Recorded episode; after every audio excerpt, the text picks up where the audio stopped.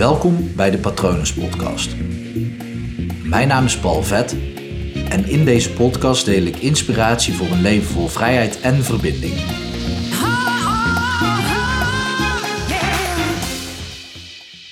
Een bekend gezegde is overdaad schaadt. En dat vind ik rete interessant, want ik dacht vroeger altijd, ja, dat heeft met eten te maken en dat klopte, want ik at te veel. Nou, het is misschien niet helemaal waar.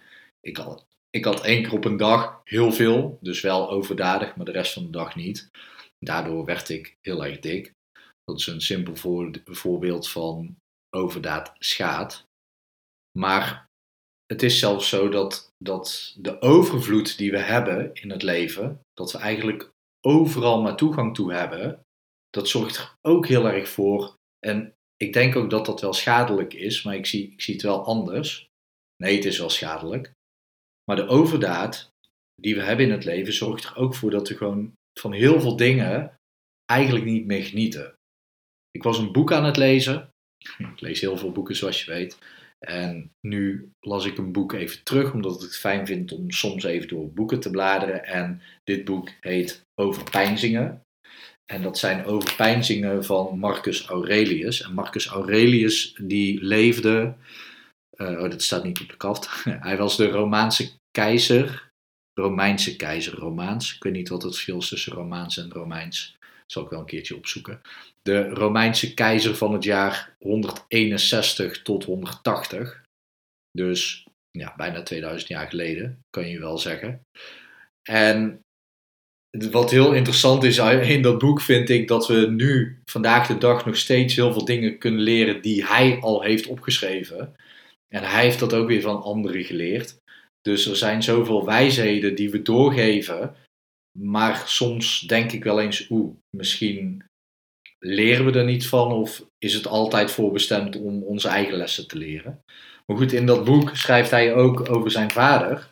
En daarin zegt hij, net als van Socrates, kan men van hem, zijn vader dus, zeggen dat hij niet hechtte aan dingen die de meeste mensen uit zwakheid niet willen missen en die vanwege hun onmatigheid evenmin bevredigen. En toen dacht ik, wow, daar zit echt, echt zo'n grote waarheid in. Eentje die ik de laatste tijd ook vaker voorbij zie komen. Dat hij niet hechtte aan dingen die de meeste mensen uit zwakheid niet willen missen. Dat is natuurlijk wel grof gezegd, maar als je overgeeft aan een verleiding, kan je dat ook zwakte noemen. Dat is hard gezegd en ja, we mogen de laatste tijd wat minder hard zijn, maar eigenlijk is het ook zwak op het moment dat je je overgeeft aan een verleiding. Soms, als je er bewust voor kiest om verleid te worden en je gaat erin mee, dan kan je dat misschien niet afschilderen als zwakte. Maar op het moment dat je eigenlijk vooraf zegt: nee, dat wil ik niet, en je wordt verleid en je doet het toch, dan is dat natuurlijk heel zwak. Dus hij, um, dat hij niet hechtte aan dingen die de meeste mensen uit zwakheid niet willen missen. En, want dat zit er dan natuurlijk aangekoppeld, die vanwege hun onmatigheid evenmin bevredigen. Dus op het moment als je niet geniet met mate, dus als je, nou, ik, ik heb bodemdrang, bodemdrift moet ik zeggen. Ik zeg altijd bodemdrift. Een vriendin van mij die heeft bodemdrang, dus hetzelfde laken een pak. Dat betekent dat als ik een schaal met nootjes voor mijn neus zet, die gaat altijd leeg. Het maakt niet uit. Hoeveel ik, het maakt ook niet uit hoeveel ik erin doe. Of ik doe er twee ons in of één ons. Hij gaat gewoon leeg. Ik moet naar die bodem toe. Dus tegenwoordig weeg ik het af en neem ik gewoon 30 gram nootjes mee naar mijn werk. Ik noem maar iets. Dan gaat hij ook op, maar dan is het een gezond gewicht. Als ik meer meeneem, dan is het voor mij heel moeilijk om niet alles op te eten. En dat is die, die onmatigheid waar de vader van Marcus Aurelius het dus over heeft. Het steeds maar meer willen, het meer tot ons nemen. Op het moment als je uh, naar een restaurant gaat en je kan kiezen voor onbeperkt eten, dan gewoon toch door blijven eten. Niet zomaar stoppen terwijl je eigenlijk nog gewoon ruimte over hebt.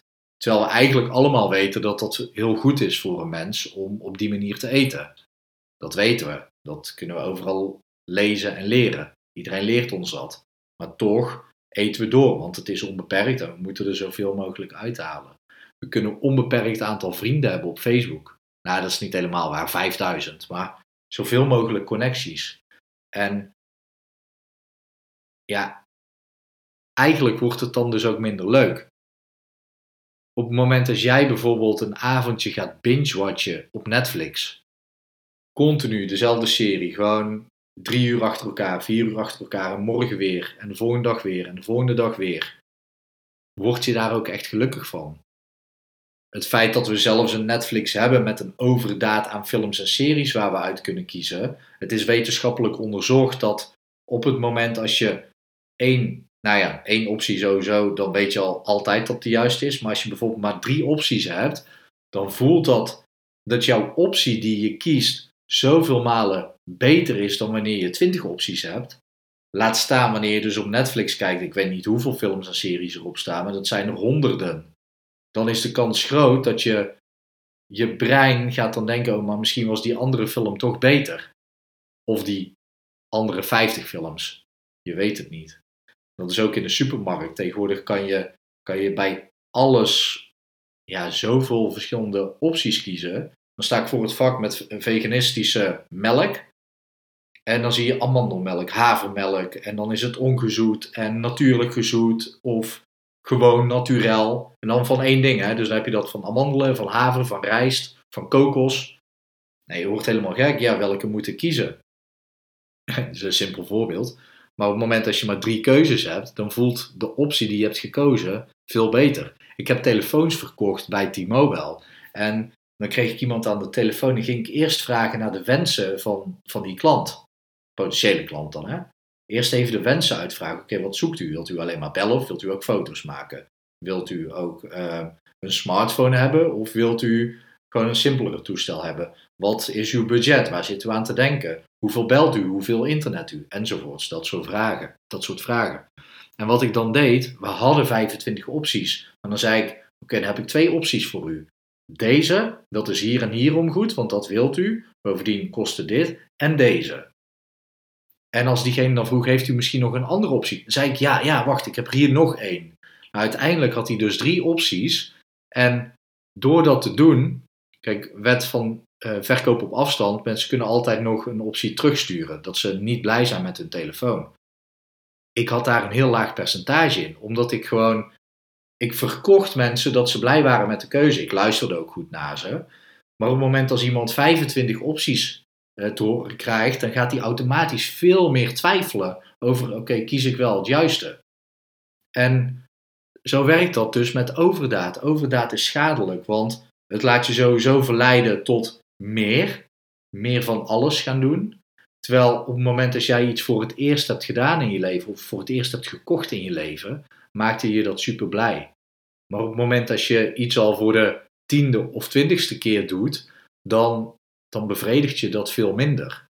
Het gaat ook, iemand zei dat ook mooi, de, de, de leegte zorgt ervoor. Als je in een museum uh, rondloopt en daar zouden duizend kunstwerken staan in één zaal, echt gewoon naast elkaar, tegen elkaar aangehangen, dan kan je toch niet meer genieten. Het gaat om de leegte om een kunstwerk heen, die ervoor zorgt dat dat kunstwerk waarde krijgt.